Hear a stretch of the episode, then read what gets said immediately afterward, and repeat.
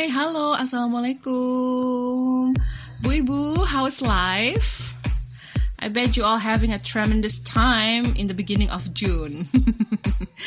Jangan lupa bahagia ya Bu ya. Bukan karena ini masih awal bulan, tapi karena ya emang sudah sepantasnya ya kita happy dengan apa-apa yang kita punya, dengan apa-apa yang udah kita dapat dan udah kita capai sejauh ini. Nah, kalau kata orang bijak nih, banyak-banyak bersyukur. Bersyukur bukan karena kita sedang bahagia, tapi karena bersyukur kita jadi bahagia. Gitu. Apakah kita harus bersyukur juga bahkan di saat sakit? Ya, kenapa enggak? Kenapa enggak? Karena bisa jadi itu adalah tanda kita untuk uh, mengistirahatkan diri. Jadi jadi semacam pengingat gitu ya supaya kita itu tidak ngoyo gitu ya, tidak ngotot untuk melakukan sesuatu. Dan yang penting lagi lebih bisa ngajarin kita untuk untuk sabar, untuk bisa nerimo keadaan gitu ya. Well, apa pun yang Ibu rasakan saat ini, aku, Ibu Inung, akan selalu setia setiap saat nemenin di segala cuaca bahkan badai sekalipun. Tentu saja dalam podcast Bu Ibu. Podcast Bu Ibu. Podcast Bu Ibu by Ibu Inung. Podcast Bu Ibu by Ibu Inung. Bu Ibu, banyak yang bilang kalau kebahagiaan kita itu harus kita upayakan sendiri, alias nggak perlu dicari-cari atau nggak perlu nunggu orang lain untuk ngebahagiain kita. Kalau nunggu dibahagiakan orang lain, nanti jatuhnya malah kita itu jadi berekspektasi gitu ya, berharap banyak gitu. Nah, kalau misalnya ketika apa yang orang lain lakukan ke kita itu ternyata nggak sesuai dengan level kebahagiaan kita, nggak sesuai dengan ekspektasi kita, ya ujungnya nanti malah kita jadi kecewa. Ya nggak sih? Kecewa, marah, sedih, dan akhirnya jadi lupa cara bahagia. Karena kita ya itu tadi berharap orang lain bisa ngebahagiain kita gitu. Dan kalau sudah gitu, mungkin saja kita akan kemudian uh, mengutuki nasib ya. Kok gini amat sih hidup gue gitu. Ya nggak bu?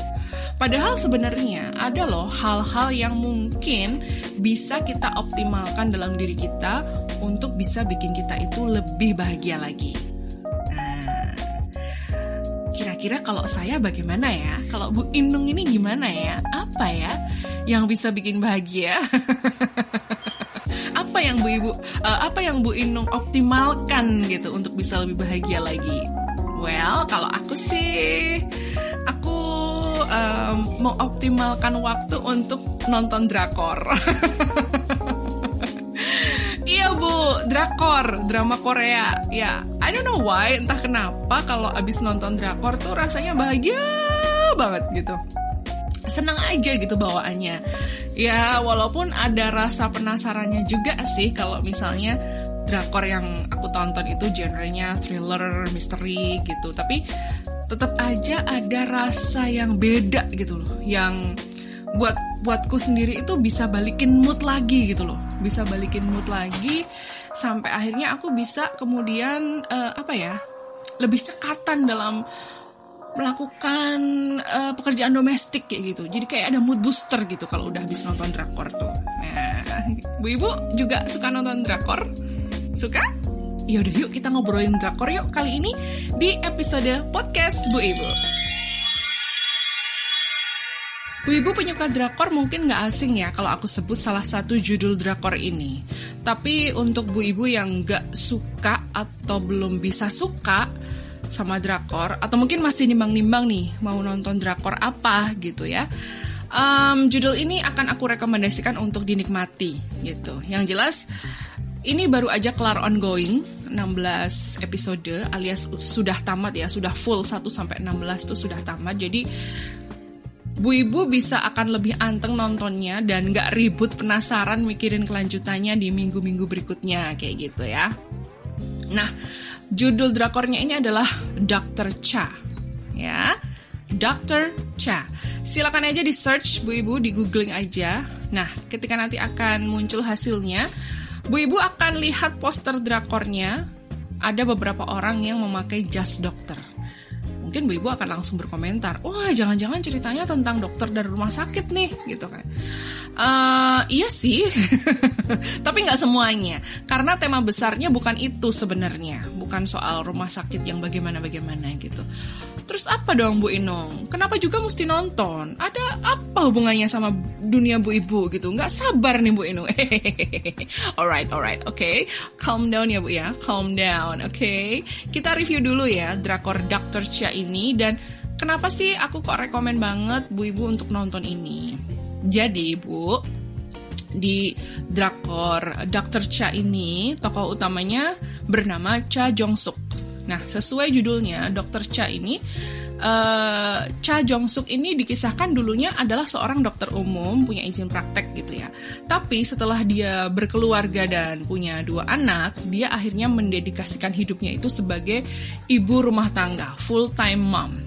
Nah, Suaminya Cha Jong Suk ini adalah seorang profesor sekaligus dokter bedah syaraf di sebuah rumah sakit universitas gitu. Nah, namanya adalah So In Ho. Nah, Cha Jong Suk dan So In Ho ini udah nikah selama 20 tahun. Anak laki-laki mereka namanya So Jong Min itu sedang menjalani magang di rumah sakit yang sama dengan ayahnya. Jadi di rumah sakit universitas. Sedangkan anak perempuannya namanya So Irang itu adalah seorang anak SMA yang diharapkan juga akan meneruskan profesi ayahnya yaitu sebagai dokter. Di awal-awal episode ini, kita akan disuguhi cerita tentang uh, Cha Jong Suk sebagai seorang ibu rumah tangga yang ceria, yang cekatan, yang lincah, yang pinter ngurus rumah, yang sayang keluarga, punya bestie yang BFF banget pokoknya deh gitu. Intinya seorang mother takes all gitu ya. Yang mother knows it all mother does all mother does best kayak gitu. Nggak ada satupun yang terlewat dari perhatian dan uh, kedisiplinan kerja dos domestiknya gitu. Dan hidupnya pun uh, digambarkan itu sudah sangat mapan sangat nyaman. Karena tinggal di rumah yang luas fasilitas serba ada karena memang suaminya menghasilkan uang yang banyak ya. Karena dia seorang profesor di universitas terus ngajar kan. Sekaligus juga dokter bedah syaraf di uh, rumah sakit universitas itu gitu. Intinya dia sudah dihujani uang untuk bisa uh, mengelola uang rumah tangga itu dengan baik kayak gitu. Namun ternyata ada satu hal yang kemudian membuat uh, Cha Jong Suk ini mempertanyakan lagi tentang kebahagiaan dirinya dia itu senang dan bisa ikut bahagia ketika orang-orang yang dicintainya itu bahagia gitu ya. But in the end dia merasa aduh kayak ada yang kurang deh gitu dari diriku gitu ya. Jadi dia merasa ada yang kurang dari dirinya dia gitu. Pas ngobrol-ngobrol nih sama bestinya yang seorang dokter juga, dokter kulit ya, punya uh, klinik kecantikan kayak gitu. Dia seolah dia itu seolah disadarkan kenapa nggak mewujudkan impiannya yang dulu, yaitu menjadi dokter, gitu. Nah, ada satu momen juga yang kemudian mengingatkan dia bahwa profesinya dokter itu ternyata juga bisa membawa kebahagiaan orang lain loh, apalagi ketika dia bisa me, apa ya istilahnya membantu orang sakit kayak gitu. Itu pada saat ketika dia bertemu dengan seorang dokter muda namanya Dokter Roy Kim yang pada saat itu sigap banget menangani seorang pasien di dalam ambulans kayak gitu. Tapi Cha Jong Suk ini ngerasa nggak yakin sama kemampuannya karena dia ngerasa aduh umur 50 tahun apa mungkin bisa ngejar ketinggalan ya gitu. Apa bisa kuat belajar lagi ya di sela-sela waktu ngurusin semuanya gitu kan. Dia mau nggak mau harus menepis keinginannya untuk bisa jadi dokter lagi. Apalagi di suatu ketika dia dinyatakan punya sakit liver akut gitu. Ternyata oleh dokter Roy harus dilakukan transplantasi liver dan setelah melalui serangkaian tes, liver suaminya lah yang cocok gitu. Tapi ternyata suaminya ini nggak mau ngedoro, ngedonorin livernya bu gak mau jadi donor liver untuk istrinya sendiri. Kenapa? Karena si suaminya ini So In Ho ini ini tuh ngerasa udah nggak cinta lagi gitu loh sama Cha Jong Suk karena dia punya pacar jadi ceritanya So In Ho ini punya selingkuhan gitu selingkuhannya adalah rekan kerjanya sekaligus pacar pertamanya zaman kuliah dulu namanya Dr. Choi Seung Hee nah dan tahu nggak bu, perselingkuhan ini tuh ternyata udah berlangsung lama banget. Bahkan mereka juga punya anak namanya Enso yang sebaya dengan anak keduanya So In Ho. Bahkan nih, Enso dan Irang itu berteman di tempat les yang sama. Wah. Tapi lucunya nih mereka itu sama-sama nggak ngerti kalau mereka itu punya bapak yang sama gitu. Nah ini dramanya tuh drama ini ber, berhasil apa ya ditenun dengan baik gitu loh jalan ceritanya kayak gitu. Kita lanjut lagi ya.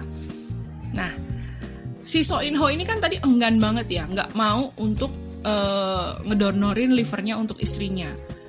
Itu juga karena selain dia ngerasa nggak cinta sama istrinya karena punya pacar lagi yang lebih dia cintain gitu kan. Ternyata juga dilarang sama ibunya. Jadi ibunya So In Ho ini Kwak E Sim itu adalah seseorang yang tinggal serumah juga dengan uh, keluarganya Cha Jong Sok gitu kan. Dan si ibu ibunya So In Ho ini alias ibu mertuanya Cha Jong Suk ini ini sering memperlakukan Cha Jong Suk itu sesuka hatinya gitu ya. Suka nyuruh-nyuruh Jongsuk buat nyiapin jus, terus nyuruh-nyuruh Jongsuk buat ngerjain semua tugas domestik rumah tangga. Sementara ibu mertuanya ini tuh lebih suka ke salon buat facial, terus ke mall buat shopping baju, tas, perhiasan, dan pakai uang anaknya buat investasi properti kayak gitu. Nah, dari sini nih banyak banget bu ibu teman-teman aku yang juga nonton drakor ini nih ngerasa relate banget gitu loh. Karena tokoh-tokoh dan karakter sifat mereka tuh kayak kayak real gitu. Kayak emang ada di kehidupan sehari-hari. Ada suami ada anak-anak ada mertua ada bestie tapi juga ada selingkuhan. Dan satu lagi ada orang lain yang justru bikin semangat gitu loh yang menyadarkan kita pentingnya untuk uh, lebih bersemangat mewujudkan mimpi. Nah, jadi banyaknya tokoh yang ditampilkan di Drakor Cha ini tuh bisa sangat relate dan banyak yang merasa ah kehidupanku hampir sama nih dengan Dokter Cha, terutama di awal-awal episode kayak gitu. Kita lanjut dulu ya reviewnya ya. Nah, karena suaminya itu batal mendonorkan livernya, terus gimana kelanjutannya? Mati. ya enggak lah. Baru berapa episode udah mati. Enggak Jongsuk itu akhirnya dapat donor liver dari pasien yang udah meninggal yang udah dinyatakan uh, brain dead gitu. Dan namanya drakor ya cocok-cocok aja ya livernya.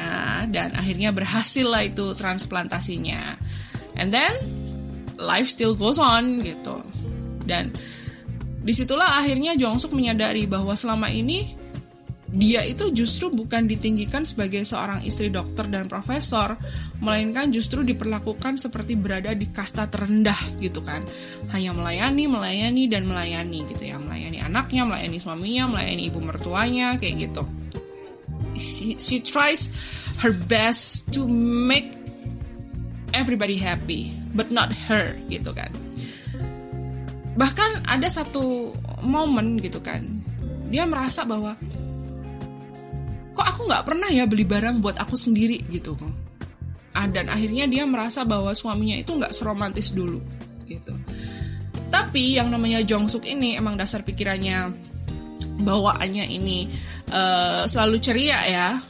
Jongsuk ini akhirnya masih positive thinking ke suaminya. Bahkan dia itu sangat bahagia banget pas So In Ho itu kasih gelang buat dia, padahal sebenarnya hanya kamuflase biar dia itu nggak ketahuan selingkuh pas adegan ini ngena banget sih. Aku aja yang nonton itu rasanya campur aduk gitu loh. Seneng tapi juga sedih juga gitu. Nah ketika semangat belajarnya supaya jadi dokter residensi di rumah sakit suaminya itu makin membara akhirnya dia jabanin tuh belajar mati-matian setiap hari di antara uh, kesibukan domestiknya. Begadang-begadang deh kayak gitu pokoknya dia nggak mau sampai gagal. Dia mau ngebuktiin bahwa dia itu bisa ngejar ketertinggalan yang ya udah 20 tahun lebih deh. Ya kan? Dan bener aja hasil ujiannya itu mendekati sempurna gitu.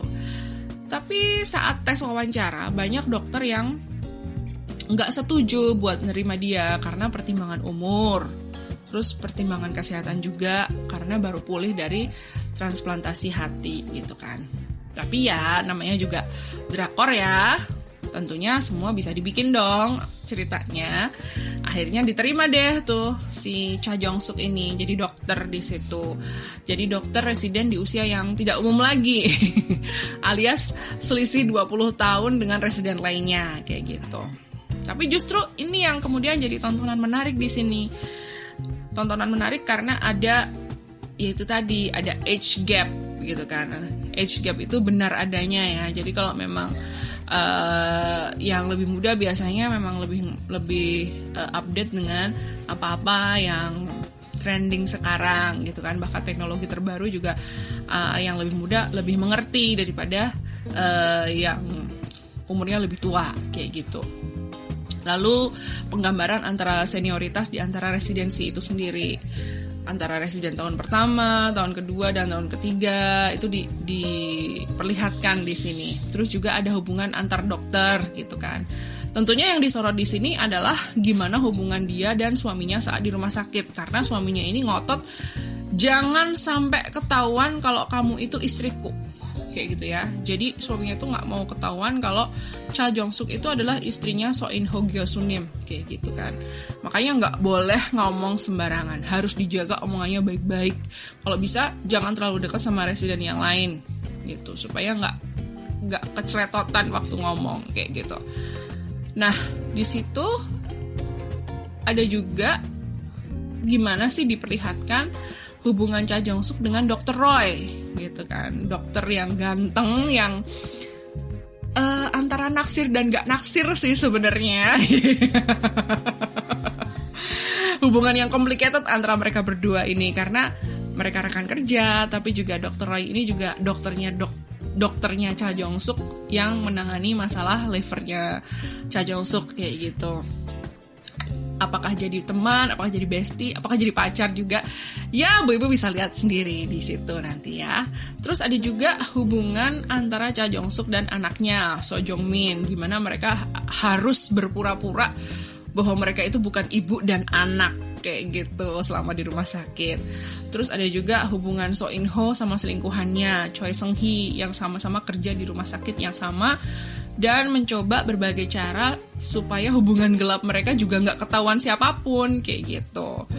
Plus ada juga nih uh, banyak banget scene-scene yang menurutku sangat komedik sekali ya, yang sangat lucu mengenai hubungan rivalitas antara So In Ho dengan Dr. Roy gitu.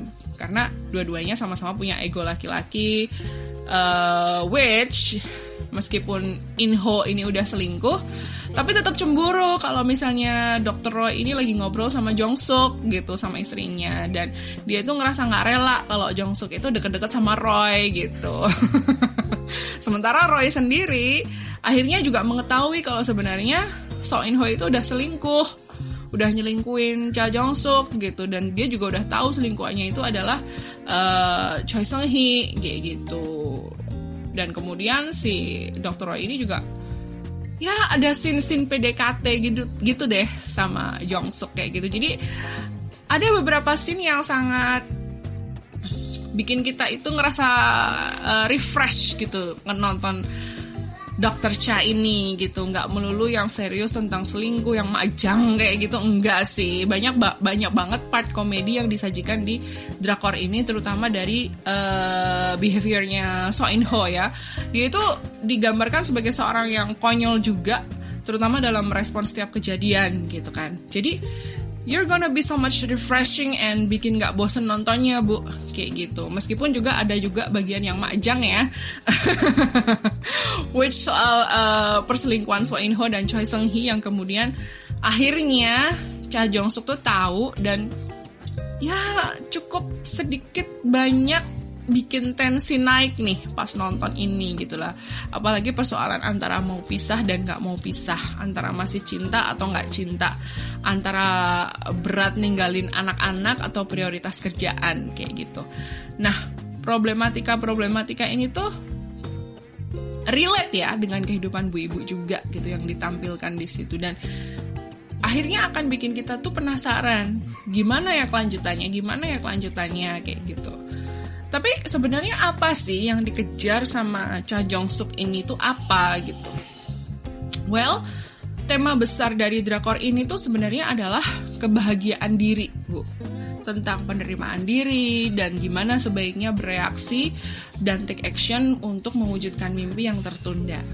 Di sini tuh Cha Jong Suk itu digambarkan sebagai ibu rumah tangga yang rela menanggalkan mimpinya hanya untuk bisa mendedikasikan hidupnya untuk keluarga, mensupport penuh apa pun keadaan mereka hingga mereka itu meraih keberhasilan. Tapi ketika semua support itu serasa tidak dihargai alias ya mungkin hanya disebut sebagai kebiasaan atau rutinitas atau mungkin malah ada yang menyebutnya sebagai sebuah kewajiban ibu yang harus dilakukan tentu ada ruang kecil di hati yang merasa tersisihkan gitu kan. Nah, perasaan tersisih ini yang kemudian melecutkan niat bahwa harus ada perubahan nih supaya bisa lebih bahagia. Nah, jadi sebenarnya intinya tuh itu cerita dari dokter Cha ini gitu. Dan akhirnya ketika dia mulai bisa ya berpikir lebih jernih lagi, Dr. Cha ya si Cha Jong Suk ini mulai belanja shopping shopping barang kesukaannya mulai melakukan hal-hal yang disukainya gitu kan dan mulai pelan-pelan menelusuri jalan buat uh, mewujudkan mimpi gitu Nah, kalau dalam drakor ini dicontohkan bahwa dia belajar mati-matian supaya bisa jadi dokter lagi gitu. Bahkan nih ketika mengetahui bahwa suaminya berselingkuh, meskipun pernah ada dalam satu fase mempertanyakan diri haruskah mempertahankan pernikahan ini Well, pada akhirnya ada keputusan yang harus diambil demi kesehatan diri, kesehatan mental, dan kebahagiaan yang lebih long lasting gitu. Sebenarnya kalau untuk solusi bercerai atau enggak itu akan aku kembalikan lagi ke bu ibu ya, karena kan tentunya disesuaikan dengan kebutuhan masing-masing. Tapi ada kalanya kita juga harus melihat lagi, uh, dan kita harus mempertanyakan lagi, sebahagia apa jika Sebahagia sebahagia apa jika aku teruskan pernikahan ini? Sebahagia apa jika aku mempertahankan pernikahan ini? Sebahagia apa jika aku akhirnya bercerai gitu? Toh yang harus kita bahagiakan itu kan diri sendiri dulu, ya nggak sih? Ya nggak sih? Nah, bu ibu mungkin akan bilang, ah hidup kita kan nggak semudah drakor bu Inung. Iya betul, betul itu bu, betul. Tapi jangan salah juga. Ada kok hidupnya yang justru serumit drakor. Ada yang justru hidupnya itu se-complicated drakor. Tinggal gimana kita mau nerimanya. Gimana kita mau embrace itu gitu. Ya, aku bilang nerima tuh maksudnya bukan nerima-nerima ya wes tak terima tak jalani gitu-gitu tok, bukan enggak ya. Tapi uh, nerima ya kita terima keadaan kita sambil tetap berusaha berdoa berikhtiar. Gimana kemudian mengubah kerumitan itu jadi sebuah kemudahan gitu kan. Kalau ada kesempatan ya ambil. Ada peluang ya cobain kayak gitu. Nah kadang kita itu lupa untuk bersyukur selalu merasa nggak bahagia karena kurang ini karena nggak punya itu nggak bahagia karena belum bisa ini nggak bahagia karena sudah kehilangan itu gitu. Padahal sebenarnya ada hal-hal yang masih bisa kita usahakan. Ada hal-hal yang mungkin nggak bisa diganti, tapi pasti ada hal yang bisa melengkapi gitu. Tahu nggak bu? Ada loh temen temenku yang juga ikut nonton, ikut ngikutin uh, drakor Dr. Cha ini, tapi dia memberikan uh, komentar yang kontra gitu loh dari kebanyakan orang yang nonton Dr. Cha ini. Jadi temanku ini juga berkomentar. Ah, Cha Jong Suk itu terlalu ambisius. Dia itu egois karena cuma ngejar bahagianya sendiri. Dia rela kehilangan suami yang meski selingkuh, tapi duit bulanan tetap rajin ngasih loh sebenarnya. Cha Jong Suk itu juga milih kerjaan dokternya daripada ngasuh anak-anaknya. Dia juga lebih baik bentrok sama orang sama mertuanya yang seharusnya dihormati. Terus Cha Jong Suk itu justru nggak bersyukur. Dia malah merepotkan dirinya sendiri. Dia bikin badannya sakit liver sampai harus transplantasi. Eh dia juga kecentilan godain dokter muda ada loh temanku yang justru ngelihat drakor ini dari POV seperti itu dari sudut pandang seperti itu. Ada. Dan itu sah-sah aja sih itu sah-sah aja. Tapi gimana kalau kita coba kita perbaiki uh, eh, POV-nya ini ya? Nah, temanku bilang Cha Jong Suk itu terlalu ambisius ngejar bahagianya sendiri. Wow, emang salah ya kalau kita bahagia? Bukankah self happiness itu lebih penting dari yang lain? Sebelum kita bahagiain orang lain, ya kita harus bahagia dulu kan? Kalau kita nggak bombong hati nih gitu ya, nggak bakalan bisa kita tuh transfer kebahagiaan ke orang lain Ya nggak bu? Terus tadi temanku juga bilang, Cha Jongsuk itu milih kerjaan daripada ngasuh anak-anak. Eh, lihat dulu kondisi anak-anaknya. Di dalam drakor itu, anak-anaknya udah gede-gede loh, dan udah sewajarnya belajar buat mandiri. Bahkan yang pertama juga udah residensi bareng di rumah sakit yang sama. Jadi, mungkin kita nggak akan bilang, e, dia nggak mau ngasuh, tapi mungkin peran untuk ngajarin kemandirian ke anak itu udah berkurang. Mereka udah bisa pulang pergi sendiri kok, udah bisa cari uang sendiri. Ibunya boleh dong kemudian melakukan hal-hal yang dis disukainya yang dulu sempat tertunda selama membesarkan mereka. Dan bukan berarti seorang ibu itu akan lalai dengan peran keibuannya. Enggak, ibu ya tetap akan jadi ibu gitu. Ya nggak sih? Terus juga temanku tadi juga bilang ah Cha Jong Suk itu kecentilan godain dokter Roy hmm, kalau aku sih ngelihatnya lebih ke seperti ini ya e, berlaku baik ke semua orang bahkan ke lawan jenis itu nggak apa-apa jangan selalu disamakan dengan perilaku centil gitu ya ini karena yang main jadi Dr. Roy aja kayaknya mukanya ganteng gitu. Coba kalau yang main mukanya just so-so atau underrated gitu. Pasti dibilangnya nggak kecentilan ya kan?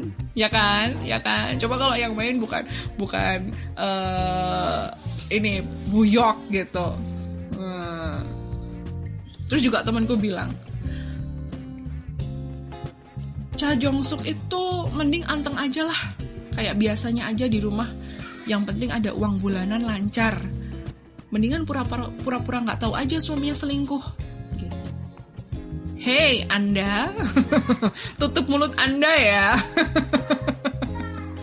Meski banyak juga yang kayak gini gitu ya, merasa bahwa ya udahlah biarin aja dia selingkuh, yang penting duit bulanan lancar gitu. Tapi aku tahu aslinya itu hati pasti sakit banget. Dia perempuan justru kayak diinjak-injak harga dirinya bu. Dibilang mau bertahan hanya demi uang gitu. Dan laki-laki kalau diginiin dia akan makin jumawa gitu jadinya makin arogan itu. Merasa di atas angin terus gitu nah ini tugas kita ya untuk memotong rantai ini gitu karena kebahagiaan perempuan itu sejatinya nggak hanya dari tangan laki-laki aja loh istri itu juga butuh didengar, butuh diperhatikan, diajak ngobrol, dipuji, dipuja. Bukan cuman dihujani sama uang, uang, uang, uang, uang dan harta, harta, harta, harta saja tidak.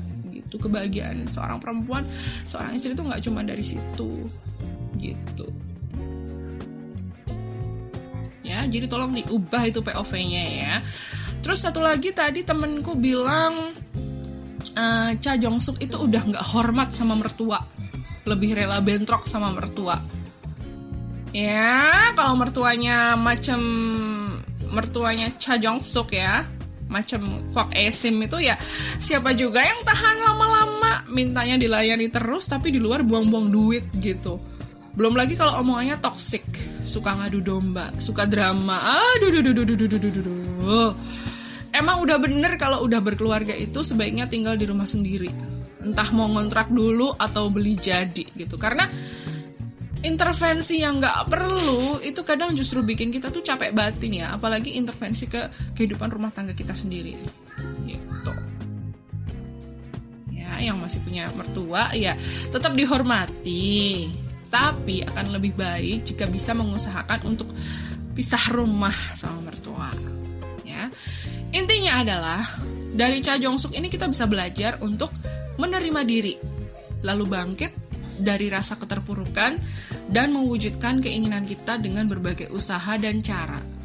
Tapi ingat, usaha dan caranya yang halal ya Bu ya. Jangan lupa juga untuk bersyukur. Karena sekali lagi, bukan karena bahagia kita bersyukur, tapi kita bersyukur agar lebih bahagia. Thank you ya Bu ya, udah stay with me di episode kali ini. Anyway, it is very welcome if you wanna keep up uh, with me, keep in touch with me. Silakan aja kasih komen tentang episode ini. Lalu jangan lupa follow dan subscribe podcast Bu Ibu supaya tetap terupdate dengan episode yang terbaru ya. Episode-episode lain juga boleh loh didengerin kapan pun di mana pun yang Bu mau. Just misalnya Bu Ibu pengen dapet insight ya dan denger sharingannya aku oke okay? DM boleh banget silahkan ke IG ke at podcast Bu Ibu my pleasure to reply. Alright Bu see you on the next episode. Aku Ibu Inung. Podcast Bu Ibu signing out